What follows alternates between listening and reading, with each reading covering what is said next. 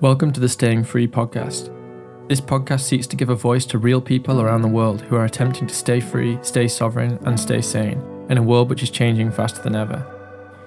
In this episode, I talk with Selfbankt. Now, Selfbankt is someone that I've followed for quite a while, and originally, when I uh, asked him to come on the podcast, it was to talk about Bitcoin, and I wanted to have a conversation about Bitcoin. And you know, I tried to, you know, just every now and again, kind of pepper in someone to talk about Bitcoin because it's something that I think is really crucial. And although I don't want this to be a Bitcoin podcast, I don't want it to just be all about that topic. I do feel that Bitcoin plays a really important and crucial role. So, you know, I think it's important to kind of have these conversations at least on a semi-regular basis. But around the time I reached out to Selfbankt, um, it also came to my attention that uh, you know he is working in the NHS and is one of the NHS 100k who is up for the sack uh, basically because of um, the new vaccine mandate that's coming in.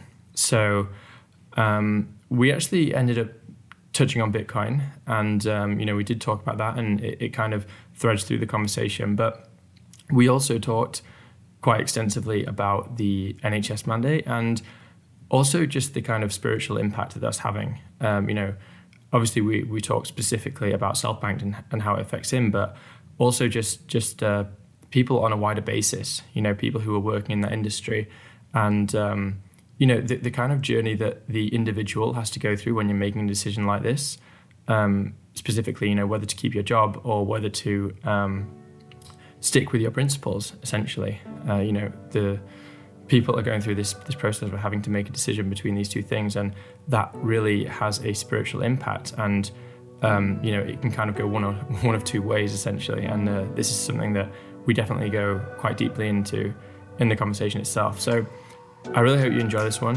Um, I'm trying something a bit different with the intro today, rather than just doing something more scripted, just letting it flow a little bit more. So please let me know if um, you prefer this format because for me it feels a little bit more natural and uh, I might just stick, stick to this in the future. So as always, I hope you enjoy the episode and if you have any feedback or suggestions, feel free to reach out on Twitter.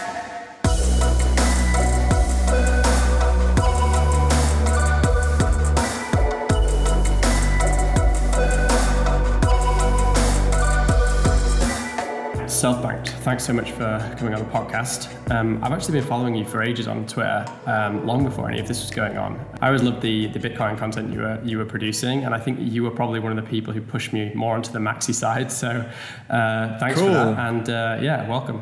Pleasure.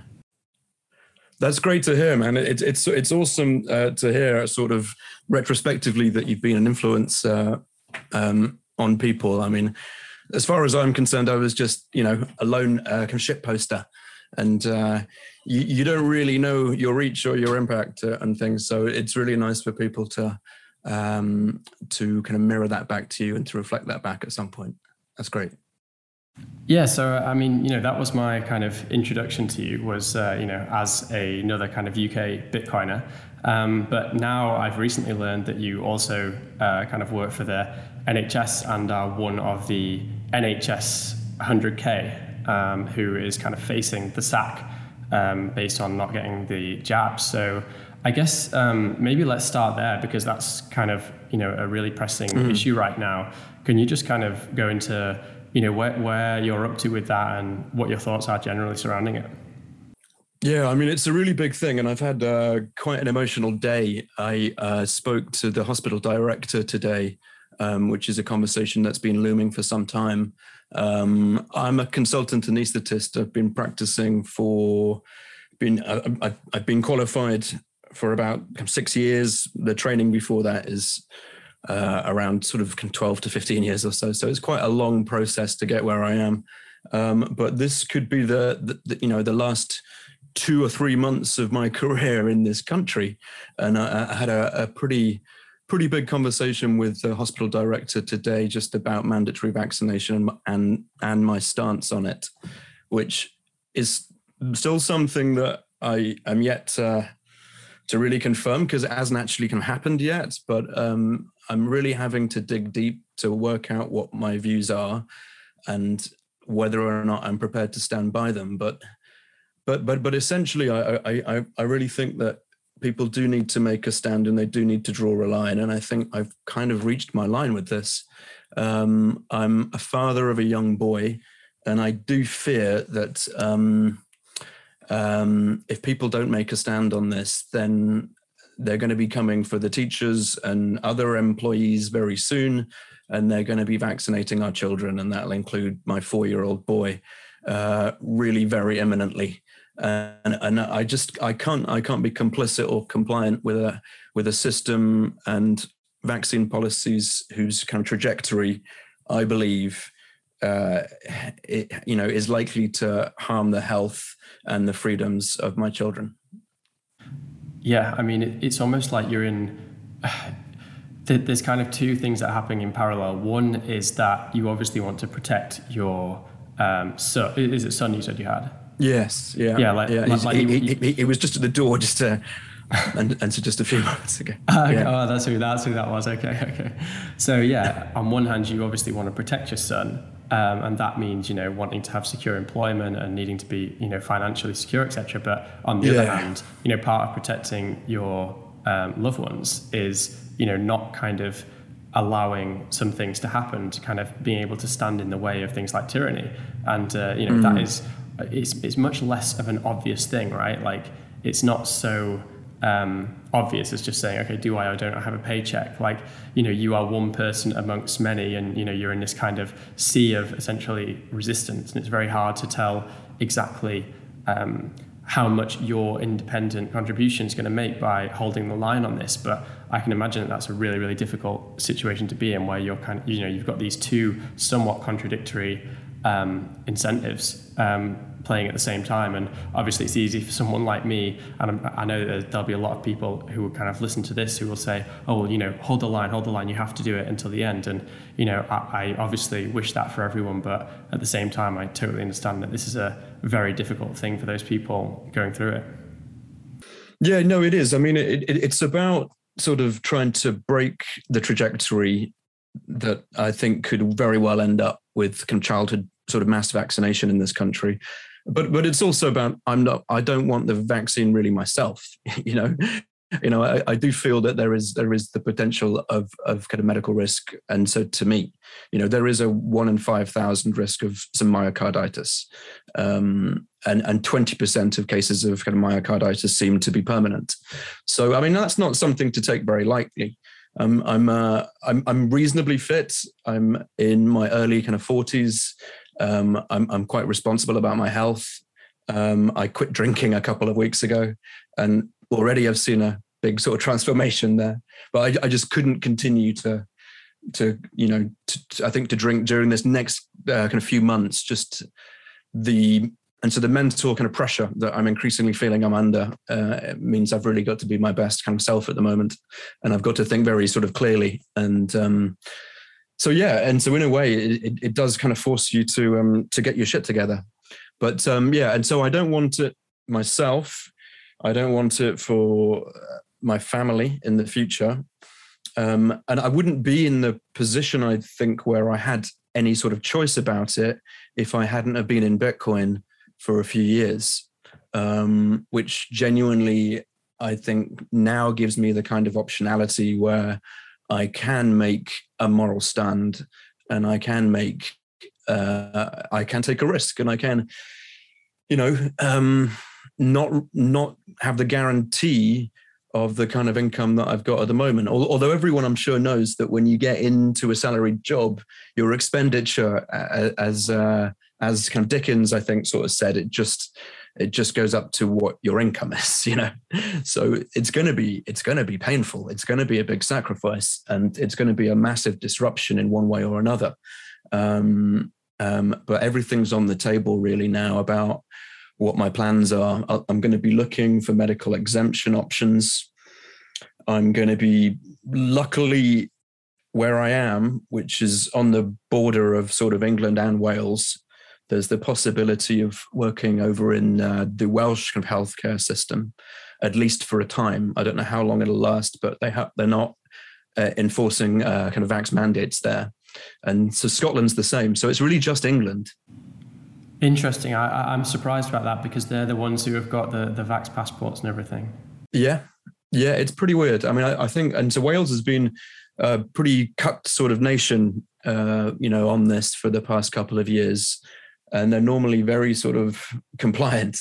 But I, I think their health uh, care system has been in crisis and probably in sort of more crisis than the English one as well. And I think that they just realized that they can't take the hit, they can't take the loss. But I, I don't know, and I, would be surprised if that was to last all that long. Um, but there might be the option that I could cross the border and get some work. I've already been exploring that. But I'm also look, thinking about other countries entirely, um, and I'm very tempted um, to take a trip with the family um, over to Central America and uh, explore a few uh, options there, and to to go to Mexico, to go to El Salvador, and think about maybe even completely changing careers. Um, look for a niche in something else, or I, I don't know. At the moment, everything's on the table. Uh, it, it's it's there's a lot of uncertainty, and it is quite terrifying. But at the same time, things are also my thinking's quite clear, and I'm beginning to see the world kind of for what it is. Um, as painful and as hard to deal with. Um, I don't know. It's I've never really felt like this, but I'm definitely I'm alive. You know, I can feel all the stress of being alive, and it is terrifying and exhilarating at the same time. Yeah, I actually um, really feel what you're saying there. Um, I've kind of felt felt similar myself. It's almost like when you have so much taken away from you, when so many options taken away from you, it kind of funnels your focus into one key area. And when you really feel like, um, you know, your actual scope of what you can do is just narrowed so much, it's almost like, oh, okay, well, that's fine. All that's fallen away, and all I can do now is focus on this kind of remaining area, like like what can I do from here, type thing. Uh, and also, it's really kind of testing what we're about, right? It's like what what yeah. what, what am yeah. I about? Like, what do I care about in this world? I, it's I, like personally for me, my own journey is kind of like I, I've come to this point where it's like, okay, my life is. I've never had to make huge sacrifices in my life. You know, I've never had to turn down a lot of money. I've never had to, you know, um, leave my country or, or, do any of this. It's always been um, relatively easy to get by. Um, but now the situation is kind of like how much do I care about this thing? What how much am I willing to give up? And I think mm. there's a part of that. There's a part of that kind of uh, journey of personal sacrifice which actually does bring you alive, even though you think it would be the opposite, and you would think, oh well, I'm just going to be, I'm just going to feel awful all the time. I'm going to be sad. I'm going to be depressed. Um, you know, I've actually spoken to a lot of people in this community who have said that their their, their kind of anxiety or depression has actually gone away rather than um, heightened, mm. because it's like, well um, you know, now my, my focus, uh, I've got a goal, like I've got a purpose, I've, I've, I know what I'm about, I'm being challenged and this is a challenge and I've just got to do the next thing to try to get by. And I think a lot of us are, are feeling that at the moment. Yeah, completely. I mean, um, it, uh, and so the anticipation over over the decisions has been the worst thing, and the impending nature of it in my mind, uh, the fact that I am going to have to make a decision, I am going to have to have those conversations with work, has been quite kind of paralyzing. Um, and I think that as it's coming into focus, um, it's causing me to ask questions of myself and to define what my values are. Um, yeah, and, and I, I also feel that if I was to if I was to ignore my instincts and all the uh, all the learning and the research I've done about the problems and all my and all the objections that I have with the vaccine, from the molecular to the epidemiological, the moral, the the the kind of philosophical, the legal and the political objections and economic kind of objections that I have to it, then, and if I was just to continue in my fairly mundane work at the moment, doing what I'm doing, I just don't feel I'm going to be I feel I'm going to be doing myself a disservice. I'm not I'm not going to be self-actualizing in any way. I'm going to be just accepting the comfortable route against my moral kind of better judgment. And that could kill me, you know. to accept that, I think I don't think I, I think I think I'm better than that. You know, I think this could be an opportunity for growth. I I think I mean the job I'm in, I'm proud of, and I do when we do great work, and the, my colleagues are excellent. But uh, you know, I have worried about doing that for the rest of my life. You know, the it's it's a and so that's more scary than anything else. the the idea that I could be doing just that one job for the next 20, 30 years. Jesus, now that's scary. Um, but I mean, I, I, I've had the opportunity to be a bit of an entrepreneur in the past. I sold a bit of Bitcoin in 2017, and I I started this uh, little kind of restaurant, and um, I should never have sold a fucking Bitcoin, of course, but it was a fun little business project, and I've always had a bit of an itch to, you know, to start something. Um, with and so within the Bitcoin space, uh, uh, and so four or five uh, and and and so friends, we got together and remotely came up with this uh, kind of 21ism.com, which is a Bitcoin art collective. We've been uh, kind of featuring artists in different kind of categories for about a year. And, and, and it's, it's great to start new projects. And it's, I, I love that creative uh, kind of energy and the, the kind of dynamism that comes with it. Um, and I'd love to be involved with a lot more of that. And of course, if I'm not working, you know, and and so eight till five as a mortgage slave, then um, you know I might have more time for the kind of things that that you know set my mind on fire. And so Bitcoin is clearly one of those things. It has been it has been for a few years. I've just been obsessed by it. Um, I, I'd love to I'd love to start something more related to that, either locally or from what I'm hearing, that there's definitely a gap in terms of educational sort of Bitcoin spaces within countries like El Salvador. You know, people have the opportunity to use it, but they don't necessarily know how. So I, I don't know. You know, I think there's there's room there's room in the space for somebody to come in with a, a little bit of funds and a lot of energy and some passion and and and and to build things now. And I'd, I'd love to be part of that. Yeah, definitely. I mean, just to go back to one of the things you were saying at the beginning there was you mentioned the word self actualization. And, um, mm.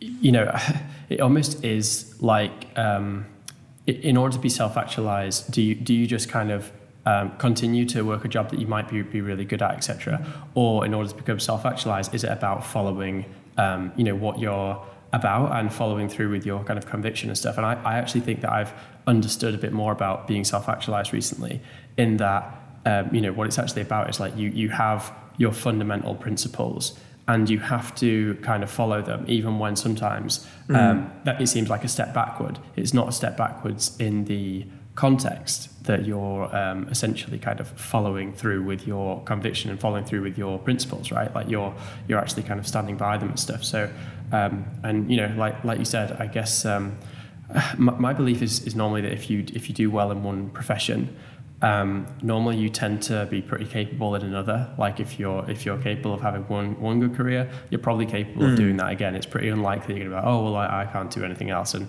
like you said, you obviously have a have a real um, kind of passion for for Bitcoin and stuff. So uh, and and you know you might find down the line like that. Um, that ended up being your uh, what this was about for you. You know, it might be your be your kind of crowning moment. One one day maybe you'll look back and go, hey, like working in the in the NHS wasn't what I was meant to do for the rest of my life. Um, you know, I was meant to work mm. in Bitcoin, and I needed a bit of a, a push to get there. And obviously, uh, you know, sometimes you, you wish that it's a bit bit easier rather than um, you know being dealt a hard hand. But um, you know, hopefully down the line, um, it will be a, a positive transition. Yeah, I think it's going to be slightly rocky, but it could be very exciting. Um, I, I, also feel that in the hospital that I'm in, it's not a very big hospital, um, but in a way, this is kind of my opportunity to rock the boat and to really speak my mind and to speak power to authority and to be open and communicate with my colleagues and the people I work with about my views. And, and I felt I've had to, to, to really hold back on that for, for quite some time now because of the, um, you know, the undercurrents. But I mean, if it's all going to be happening, then there's no point in me holding back anymore, you know? And I don't have to worry about it. I can, I can try and just be as as clear and concise with people and as kind of genuine with them. I and I can explain things. I can explain what's been going on in my, head, and I can explain things and to how I see them. And I think that could be helpful for some other people, um, because I, I I find it hard that other people. Are, I find it hard to conceive that other people aren't going through this same kind of angst, you know, that I feel I've been going through. Yeah, yeah. I, interestingly, like it seems to be that there's quite a lot of Bitcoiners who are, who are in your position. I've seen in the community that there's uh, all the people who seem to be saying, "Oh, you know, I, my job is is up for for kind of uh, you know I'm going to be getting the sack, etc." Um, it seems to be a lot of Bitcoiners there. Um, what's your experience, kind of working within that industry? Like, it, how many of your colleagues who aren't kind of Bitcoiners, who aren't kind of, I guess, you know, not to disparage kind of the normie world, but I guess, you know, Bitcoiners tend to be very critical thinkers, um, people who think deeply about um, issues and principles, etc. What's the kind of general vibe from your colleagues, um, you know, who, who aren't members of this community? I mean, I think it's interesting. I, I think the Bitcoin kind of community uh, has a problem with authority figures. Yeah, I, I think we, we've we're all we, we've all um, we all don't like being told what to do. Um, so that's maybe part of the reason why there's been a tendency for, uh, you know, for Bitcoiners, plus the kind of critical thinking aspects, plus the ability to conceive of a conspiracy so obscene that it's just this huge, you know, it, and so most people can't wrap their heads around the possibility something so big could be occurring. Um, but I mean, the, the, the, place I'm working in actually um, has quite a lot of kind of foreign workers in. Uh, the hospital I work in, it's a small kind of private hospital. And there's an awful lot of people from Hungary, from uh, from kind of Poland, from the Czech Republic, from uh, kind of Bulgaria. Um, so you know these are uh, countries that have had experiences of, of kind of communism within the lifetime of my colleagues. Um, so and so they've kind of seen things that are quite similar to what's occurring right now in our Western democracies. Um, and so quite a lot of them are awake to it. Um, but I think if you're awake to it, that, that that's sort of one thing, but you have to have the optionality to resist as well. And I think, you know, part of the reason that people are unable to resist is because they don't have the financial security because it's not been possible to develop the financial security or independence under a broken monetary system. Um, but yeah, there are a number of consultants and sort of surgeons who uh, I'm speaking to on a regular basis at work who are in exactly the same position as me. Um, and they're finding it really hard. We're all finding it really hard. I mean, it's a lot of stress. Um, and I can see that I suspect that that they're going to be complying.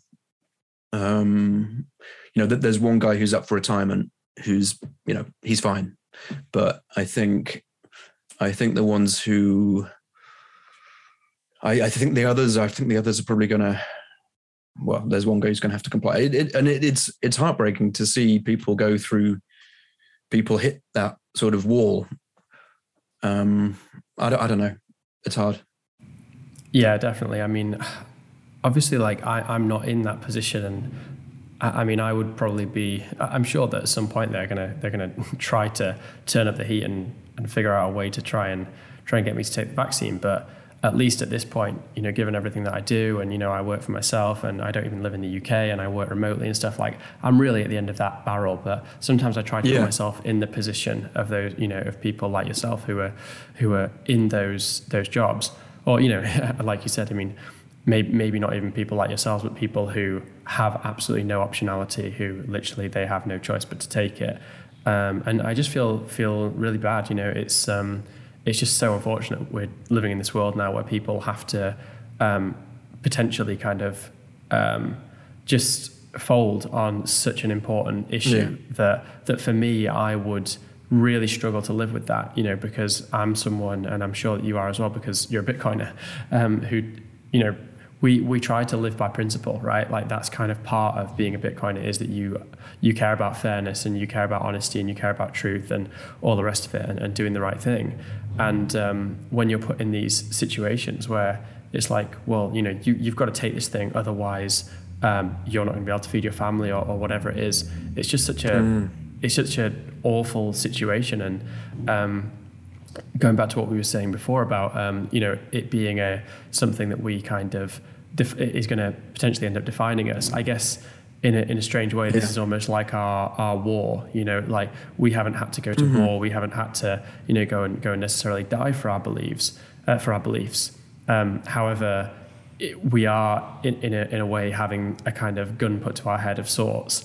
And our answer is, you know, are we are we willing to to kind of take a hit on this uh, for our own um, for what we believe in type thing? You know, it, it really is um, it really is that kind of situation. And uh, you know sometimes yeah. I, I have to think of think of that to try to keep myself sane. It's like okay I'm having to you know potentially um, you know at some point okay will I be able to earn the paycheck? You know will I be able to go to the pub? Will I be able to you know go to the cinema whatever it is?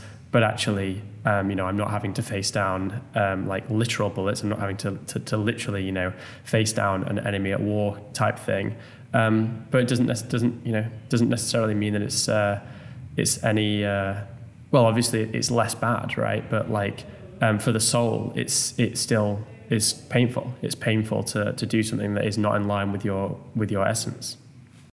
Yeah no I think it would be a little uh, kind of mini death yeah? Uh, yeah. to have to give in to your beliefs like that.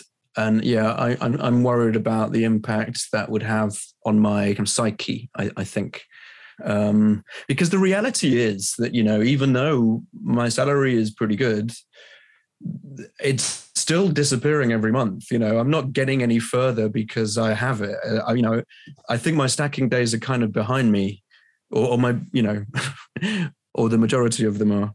But um, yeah, so I don't know. Fuck it.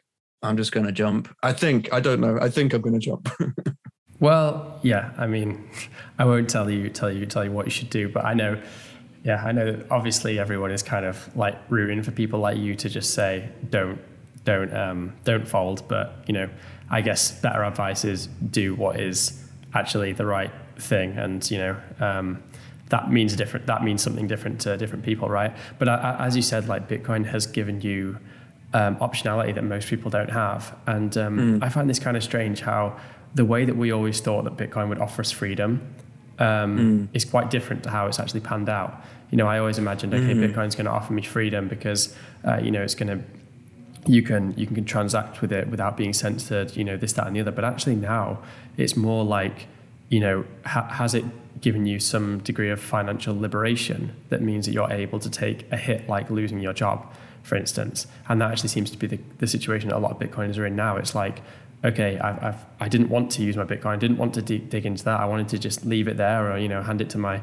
grandkids or whatever. Sure. But actually, you know, I, I kind of think if if this is as good a use for Bitcoin as any, right? Like if you have a stack, it really is. I mean, obviously, um, I'll do everything to avoid, you know, of spending as much as I possibly can. You know, I'll be cutting my own hair and I won't be buying any chairs, but um, but um, and I'll be trying to refinance as much as possible over the next few months, so that uh, I'm not having to sort of sell as much. I'm not, there's no point me just paying anything off. I just need to keep everything on the minimum repayments, just ticking along for as long as possible. This has come along at really bad timing, of course, because and so PlanB's uh, kind of predictions for price right now were a little bit, a little bit above where we are, which is another aspect of it. Um, but and so who knows where we'll be by April? I'm kind of, you know, if things have moved a little bit by April, it'll be a much much easier uh, kind of transition, certainly. Yeah, yeah, yeah. I think I think so. So on the on the Bitcoin note, because um, I'm not actually sure like how long you've uh, been in Bitcoin. I think you've been in as long as as long as I can remember, but um, but I'm not sure whether I've got the, the kind of timescales wrong on that. So do you mind just when going was that? into your and and so when were you in? I mean, I, I got in in 2016, and I didn't really get mm. much involved in the in the kind of Twitter space until probably no. 2017, somewhere around there. But um, yeah, do you mind going into your kind of uh, Bitcoin origin story a little bit? Yeah. Um, well, um, I've always um, been um, had a problem with authority. I, I guess, as, as, we said earlier, I sort of left home quite early, um, and um, did a lot of kind of traveling and um, enjoyed university a great deal, and sort of dabbled in everything I possibly could get into. Um, and um, I was uh, uh, listening I, I got quite interested in the kind of Linux community and the open source kind of ethos. Um, that definitely kind of fired me up a lot. I, I was um, I bought my first uh, Ento apartment in London uh, literally three or four months before the the great kind of financial crash, um, and I saw um, I saw the price of it drop by forty percent within a few months of me buying it and it was the biggest financial decision of my life. So I, I you know, it was I was like 30ish, and um, it was just pretty horrendous. The, the, blood just kind of drained out of me, and I was a kind of ghost for a few months.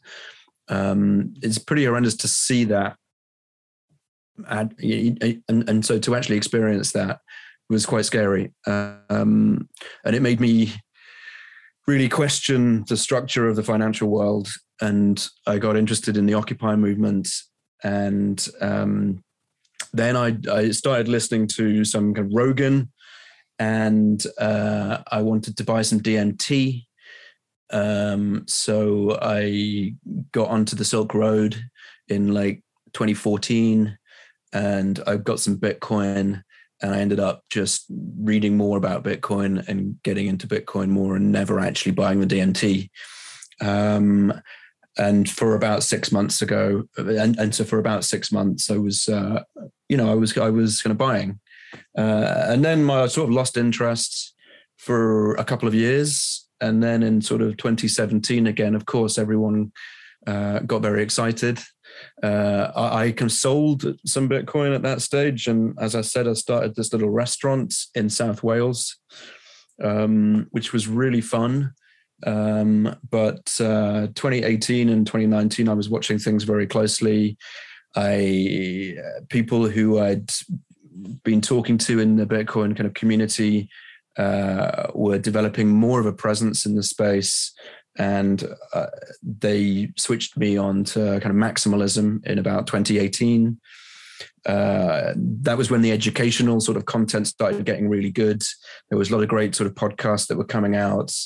Um, you know, there was some books like the Bitcoin Come Standard, and uh, you know, if you start to go down that rabbit hole, it just everything clicks. And you know, it was in 2018 that I just I went to uh, I went to a Bitcoin event. I went to to to kind of Berlin in 2019 for the Lightning conference, and that just was really really exciting. And it was it was it was phenomenal to to to kind of see the talent and the brains in the room, and to realize that these were some of the smartest people on the planet. I thought really, and that they were very passionate and very hardworking on this project. And Lightning, um, yeah, really brought into focus for me the potential of Bitcoin. And um, yeah, after that, I just w- discovered Bitcoin from Twitter and said I'd do a meme a day. And uh, yeah, that just escalated. I, I, I really enjoyed and of visual representations of the ideas that I was learning about uh, from the podcasts and the books and the articles and the videos that I was seeing. Um, so I just, you know, tried to crystallize the ideas and to and to get them into little images and to post them onto Twitter and to Instagram. And I I'd, I'd, done a, quite a bit of some social media for the restaurant before, so that was that was quite exciting. And I've always been quite a visual person. Um, and then yeah, 21ism, like I explained before, has been really phenomenal. And then uh, kind of COVID happened, and I uh, wrote a graphic story, um, which I got a Bitcoin. I, I, got a kind of graphic artist to do the artwork for, and I became self-published. And we've been and, I, have been selling that for Bitcoin for about a year or so now, which has been uh, a really cool little project. And um, yeah, it's great to sell something when Bitcoin is eight thousand uh, dollars and then watch it go up to sixty nine thousand dollars and think, fucking hell, that was uh, that was worth selling. You know, that was worth a little bit of entrepreneurial kind of drive. Um, so yeah, I want to I want to do I want to sell more uh, of things for Bitcoin. I, I think it, it, it's uh, it's a lot uh, simpler than selling things for kind of fiat currencies. You know, dealing with being a registered kind of business, dealing with the tax man, dealing with um, and so dealing with um, uh, your accountants and kind of Companies House is a complete fucking ball ache. Um, and I think that Bitcoin allows us to really go global and to do it with a with a, a tiny amount of kind of friction compared to the legacy system. Yeah, it's amazing um, when you're in Bitcoin and you're you're sending sats to people over the Lightning Network to do stuff for you online, yeah. and so, suddenly it's just like it makes the the kind of legacy financial system just feel so antiquated. It's amazing how quickly it's you awful, just become yeah. accustomed to that. Yeah, yeah.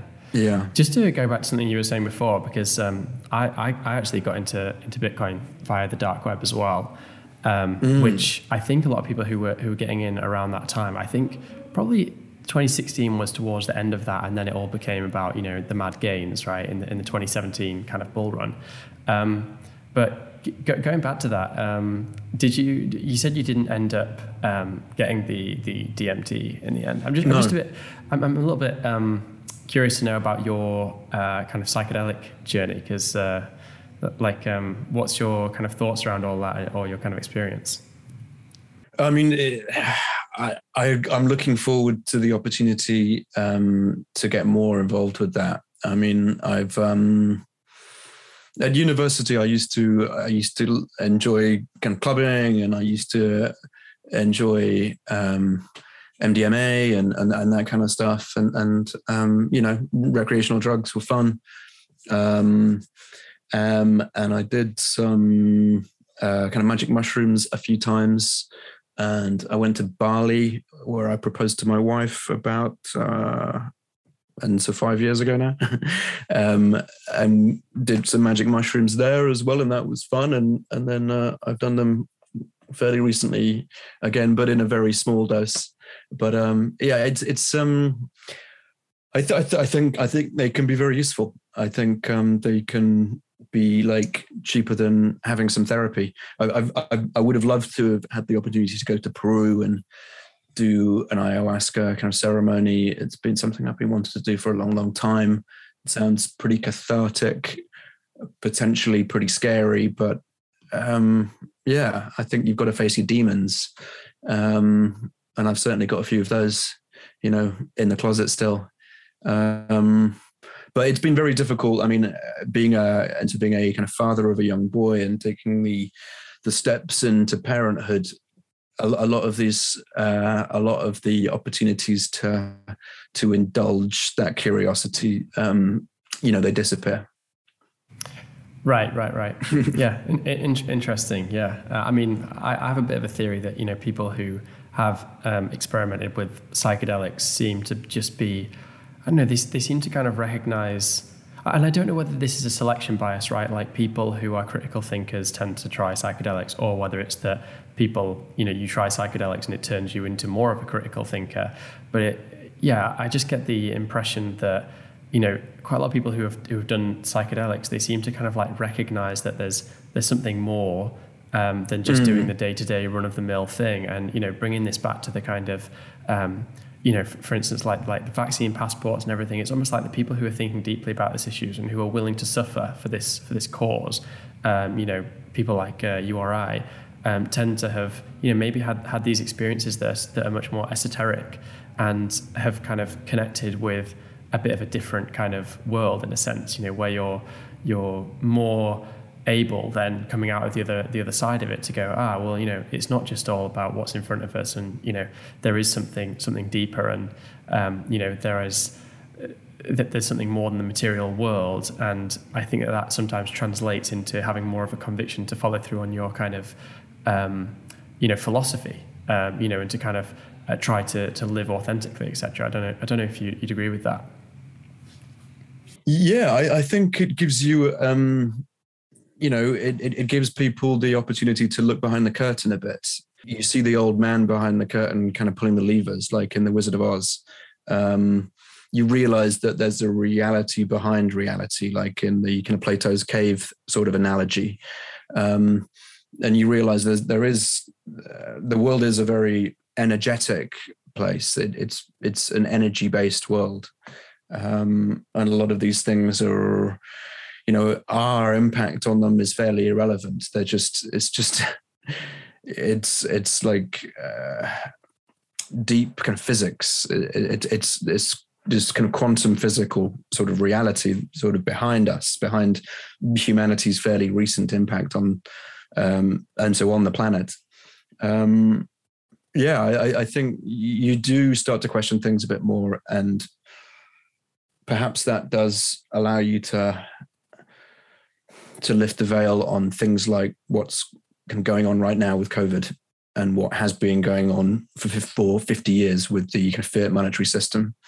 Um, I also think the fact that that kind of Bitcoin is an energy based uh, kind of money is like slightly goes into that. I mean, Bitcoin is this, um, you know, this uh, this kind of cyborg, uh, viral, kind of parasitic like an idea that's just um, spreading like a mycelium around people's brains and across computer networks around the world. I mean, it, it, it it's pretty uh, fucking trippy, really, just to try and get your head around that. Yeah, yeah, it really is. And you know, um, I, I, suppose that you've you've uh, read Brandon Quittem, right? Yeah, yeah. Yeah. Yeah, like like he he, he talks about some of these ideas. Yeah. It, it is it is very interesting to think about. It's almost like a I mean, I'm not one of these people who subscribes much to the whole, you know, Bitcoin is a living being thing. I think for me, that's just like pushing the boat out too far.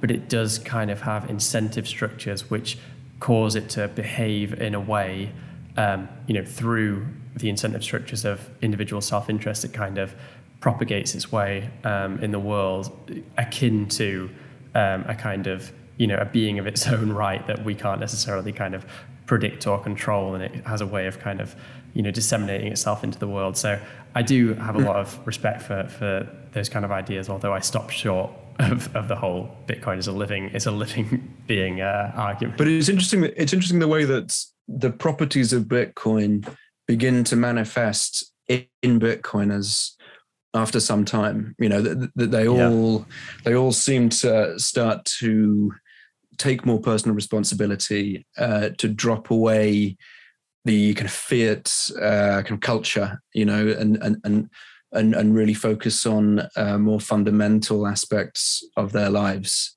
i think that's really interesting yeah and i think you know i've i really like Erik Cason i think he's just like yeah. one of the most smart people in the space and you know, one of the things that, that he often talks about is the, the kind of messianic nature of Bitcoin. Yeah. It's almost as if yeah. as things come into the world and, you know, I know that some of these ideas, you know, there's going to be people switching off a little bit right now because I know that my kind of audience is not is not necessarily Bitcoiners. Like th- th- there's there's some Bitcoiners, but, uh, you know, this might be getting a bit too esoteric for someone who's either new or, or, or isn't in Bitcoin. But it does seem to have this way of transforming the individual, and not just the individual, but the, the society at large through these kind of incentive structures where it, mm. it, just kind of has bursted into the world and it just fixes so many things. And it basically says, you know, if you try to be evil in the face of this thing, you know, it's it's going you're going to have a reckoning come to you. It's almost just like this kind of um, this system of, you know, reintroducing kind of economic consequence, you know, to, to people's yes. decisions makes them, uh, you know, turns them into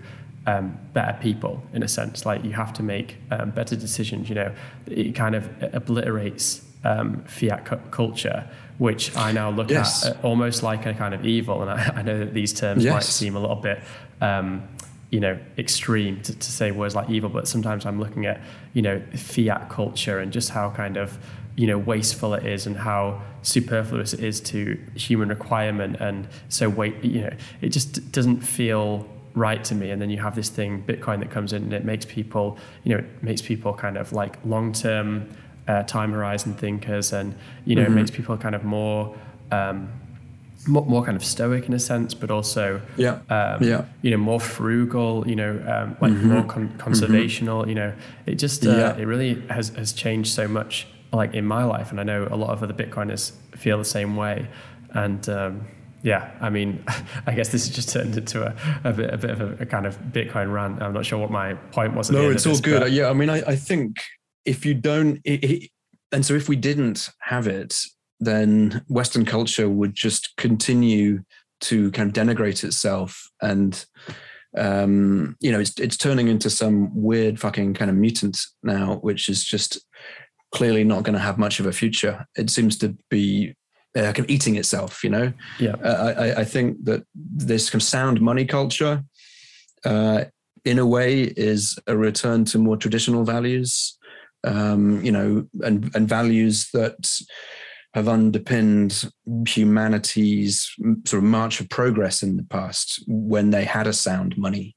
You know, it's only in the last kind of 50 years that that uh, money's become just kind of meaningless and, and, and the incentive structures have become so broken that uh, our culture has morphed into something so obscene, you know. Um, yeah, and and it would be great to just try to strip all that back and and and to you know I, I don't know i just want to i just want to you know be self-sufficient and have a homestead and maybe and to and to raise some animals and a child and and and, and a family and uh, um, start to harness some renewable energy and you know um, do that whole um, that kind of citadel thing and that kind of permaculture thing and yeah.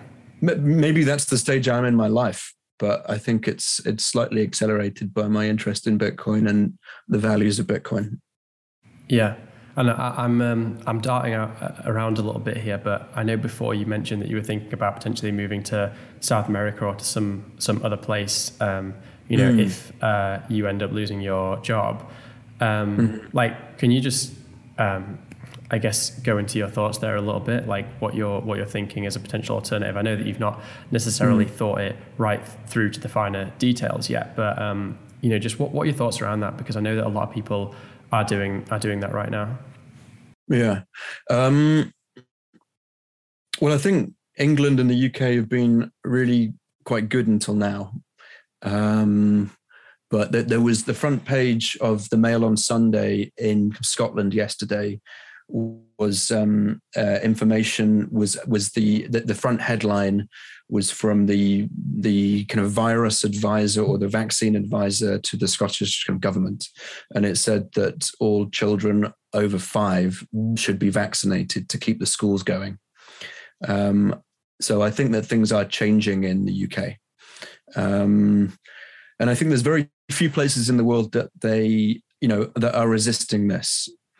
The the main areas that in my mind I can see are Central and South America, uh, the Balkans, as in Croatia. Montenegro, uh, Serbia, kind of Bosnia, and Albania. I'd probably say Poland as well might be in that category. They seem to be pretty good these days. Yeah, that's true. That's true. Um, uh, also, into parts of Africa, particularly particularly kind of South Africa, I think looks interesting right now.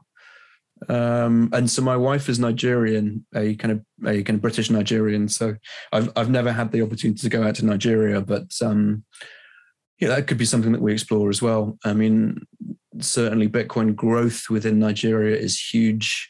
Uh, I know that Jack Dorsey's been spending a lot. He's he's spent a lot of time out there. He's putting a lot of kind of energy into into growing Bitcoin infrastructure within Africa, which I think very much could be huge.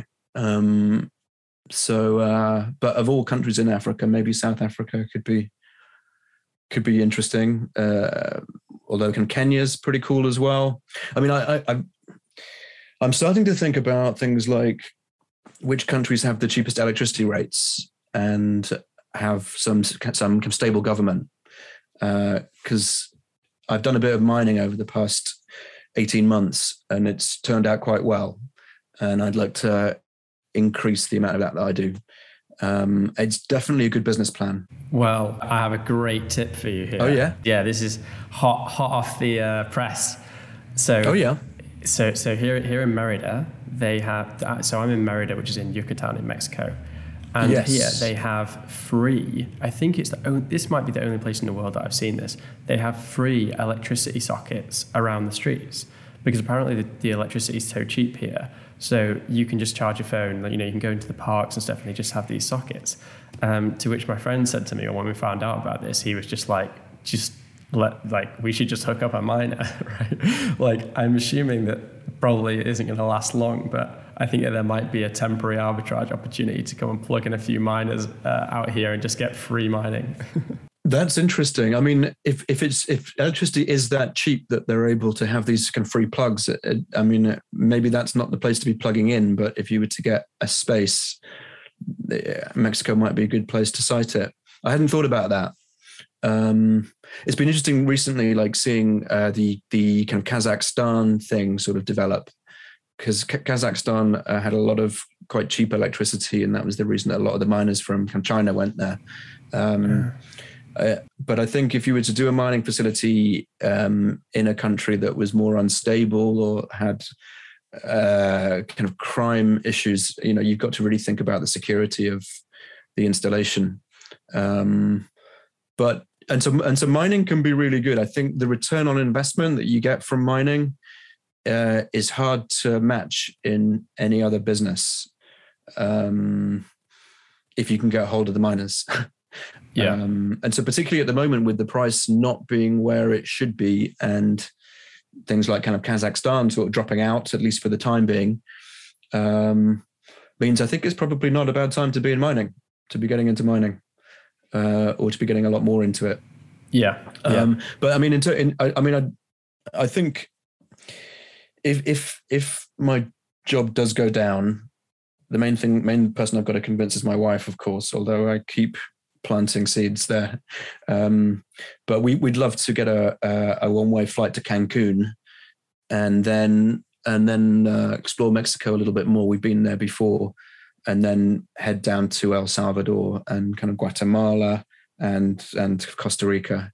Um, but but predominantly explore the potential for business for entrepreneurial business within and so within El Salvador. And so at least as things really stand at the moment. Yeah, yeah. I mean, you've got you've got quite a lot of um, Bitcoiners who are moving out there now. I think Max and Stacy have already got their citizenship. Yeah, it sounds like there's other people who's who's following. And you know, I, I agree with what you're saying. You know, um, in terms of there are just so much better opportunities out there. Um, you know, the West has kind of been living on not, not necessarily a lie, but just on kind of old news for a long time now. It's like, oh, you know, best quality of living, this, that, and the other. But actually, like, you know, freedom in the West is at an all time low and it's getting lower. Mm. And um, mm. you have other places mm. that I just think are really strong um, places to live. And this is something that I've noticed as a difference between the kind of Bitcoin crowd and the non Bitcoin crowd within the kind of freedom movement that's a kind of umbrella for both groups, which is that the Bitcoiners are much more prepared and willing to move to a different place, whereas the non Bitcoiners are a bit more kind of stay and fight. And, and, and I'm not kind of, I don't necessarily have strong feelings on either one. Obviously, I've taken more of the kind of, you know, go where you're treated best, um, you know, um, f- seek out freedom, seek out you know like-minded people, etc. I, I, fully respect the kind of stay and fight people, um, but at the same time, I do yeah. think that, that, that, there's a place. Um, you know, there is something to be said for um, leaving and going to another place, yeah. which um, allows you to have more freedom. And um, yeah, I, I'm not sure. Like. Yeah, I, I, don't know necessarily exa- exactly where that is, but I do think that the globe is gonna is gonna change. Like um, the kind of geographical boundaries that we're used to are to really change um, coming into this period because just like with any big world event, um, you know, you think of something like World War II, afterwards, you know, so many people were just displaced. You know, you have people living in different places all over the world who were, you know, moving because of war. They were moving because of, um, you know, seeking out more, um, you know, seeking out political asylum and all the rest of it. And I think mm-hmm. that with a, a something such as, um, you know, COVID nineteen. Um, just the nature of how governments are trying to strangle freedom, etc. I think it's inevitable that people are going to move to different places, and um, you know, I don't necessarily think that that's that's a bad thing. I actually think it's good that people should shop around for freedom because that brings a kind of more market force to this, uh, which doesn't yeah. otherwise exist. If you just say, "Well, I'm going to stay and fight," okay, great, like that is good and it's noble, etc. But you're not necessarily voting with with your wallet. There's something to be said or, or, kind of voting with your feet almost. It's like I'm not going to be a taxpayer here anymore. I'm going to go to this other place where I can where I can live free. And I do think there's yeah. uh, that there's an importance in that too. So so I think I think both are important. Yeah, I mean, I think the kind of cross fertilization that could come out of people sort of migrating for freedom to to developing world countries could be really interesting. You know, that could be really exciting to be involved with. And when you talk about people wanting to to kind of stay and fight, yes, I respect that too. But who really is kind of fighting here? Um, and and and and how are they fighting?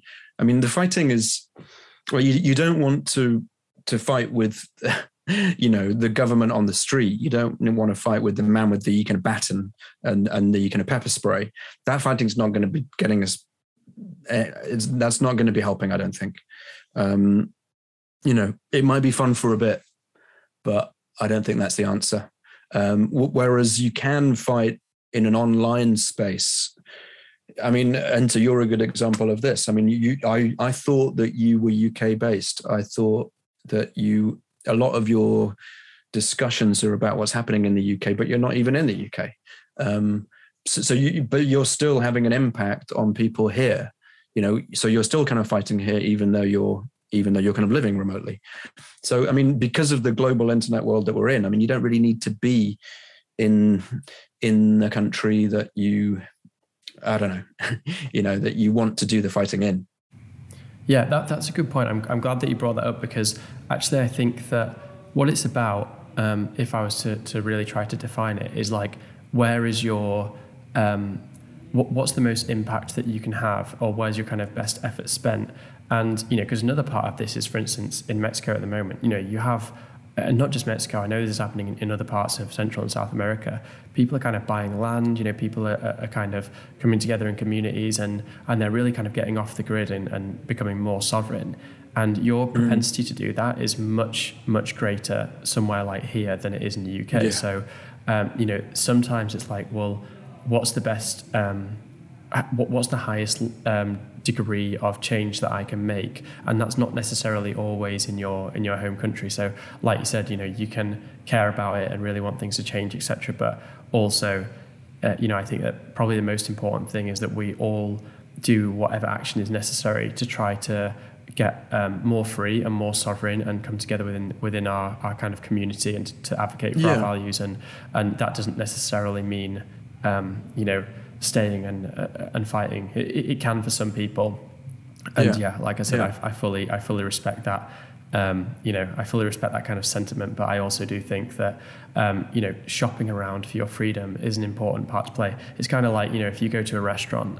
Um, and you're being treated really bad. I mean, you can sit there and you can argue with them all day and you can say, no, mm. I want this, go and cook it again, all the rest of it. Or you can just say, I'm just going to go to another restaurant that's going to treat me well right? Like I know that it's um, yeah. maybe a little bit oversimplified because you would say, oh well, this is my home country. I'm not going to just let it go, etc. But for me, who's a kind of libertarian, I don't really believe in these nationalistic kind of um, ideas anyway. I just kind of think, you know, if you can have freedom somewhere else, it's not your home country. Um, there's, you know, some, sometimes that's a really good opportunity, and that's actually going to move us into the future faster, potentially. Yeah, I mean, it's the thesis of the kind of sovereign individual. You know, we we have the ability to kind of shop around, uh, and and it used to be purely about the economic uh, sort of aspects of what you were able to earn, perhaps. But but but now it seems to be about kind of freedom. So if I want to shop around for freedom, as I say, those are the areas that I'm looking at. But also being in the UK, like what I'd really like to do, I can't do in this country. Um, you know, there's a lot of paperwork. It's it's it's a real kind of nanny state. Um, things move very slowly. There's a lot of bureaucracy.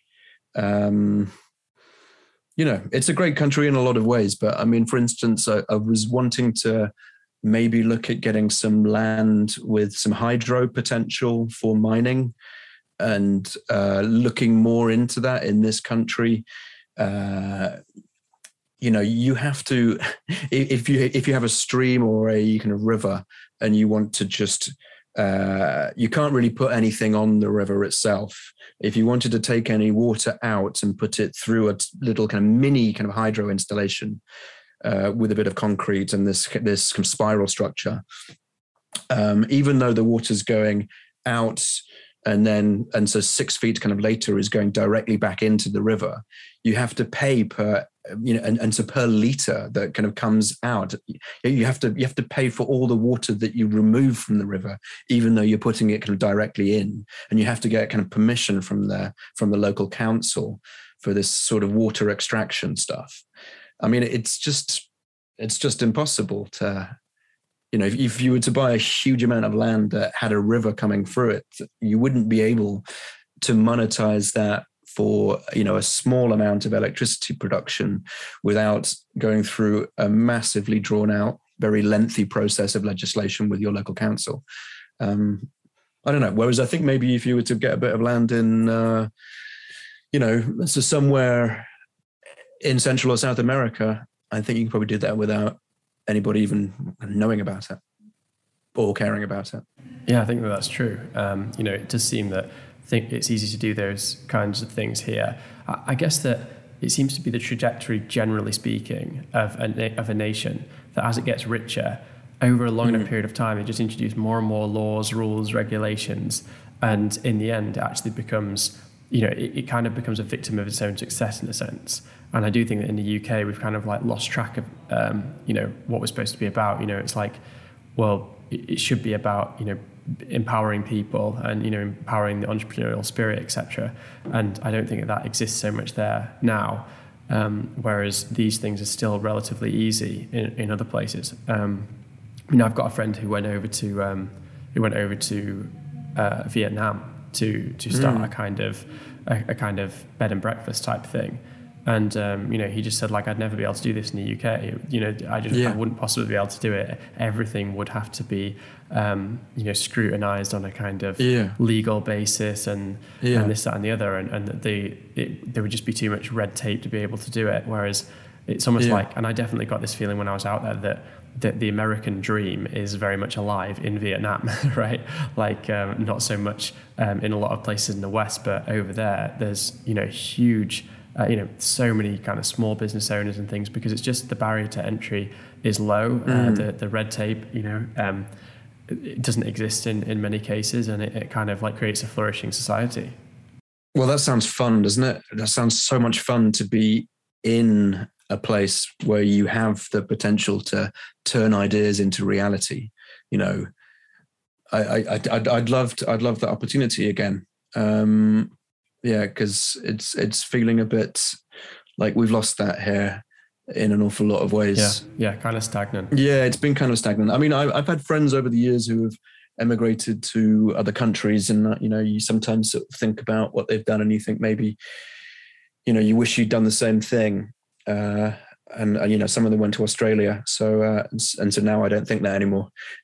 but uh, yeah. but um, but m- maybe this is this is my opportunity to for everything to come together you know everything that i wanted my future to be i wanted my family and their future to be it could be the future that i carve out over the next few years um, and so starting in april so it could be a whole new beginning and it could be massively optimistic and um, I think you've got to be optimistic, don't you? I mean, it's been such a difficult time, kind of mentally and and, and kind of spiritually, for everyone.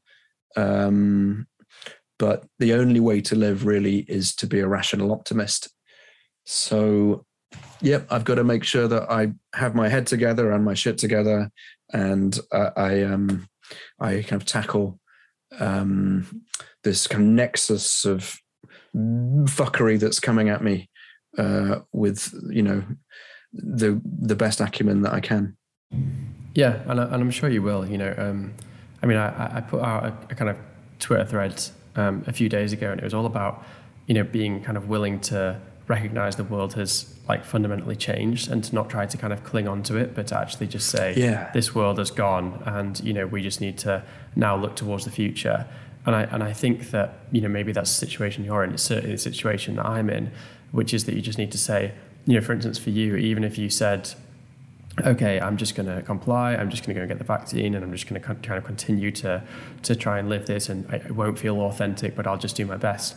Um, you know, potentially you're going to kind of miss you know a, a, huge opportunity for, for for growth and change. Yeah. And I think that's what, yeah. what a lot of people yeah. people are thinking. It's like you know if I try to cling to um, the old, whatever that means. It doesn't necessarily even, you know, some people it's not even necessarily about about the vaccine or whatever. But it's like if I try to kind of cling to the old ways, uh, you know, that I've been living, you're going to kind of miss this this new world that's being created. And you know, obviously, I do have my times of being more more pessimistic, but I also, you know, similar to you, feel quite alive and quite optimistic that something is in the making here. We're, we're kind of building something. You know, the fact that we're having this conversation right now, um, you mm. know, the fact that this this community, it, it's almost like we're never more than one or two degrees of separation from someone else in the community who people know, mm. sometimes even personally. And you know, there's there's definitely a movement that has been uh, created yeah. here, which is the first. You know, obviously, like we've been part of the Bitcoin mu- movement, and that's you know something else which is along similar lines. But now it's like this real unification of lots of different people who just care about these fundamental principles, who have just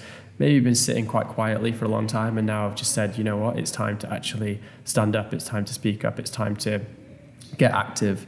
And, um, you know, so I really kind of uh, wish you the best with, um, with everything. And, um, you know, I, I, kind of hope, but also really strongly believe that something good will come out of this, and that hopefully there'll be a kind of new lease of life at the other at the other end of it, and something really really exciting. Because I know that you know things that you've kind of been, um, you know, I've been following you for a while, and you've definitely kind of um, inspired me, and I've learned a lot from you. So I, I think you have a lot to offer, and uh, you know, I, I really kind of wish you the best for whatever comes after after April.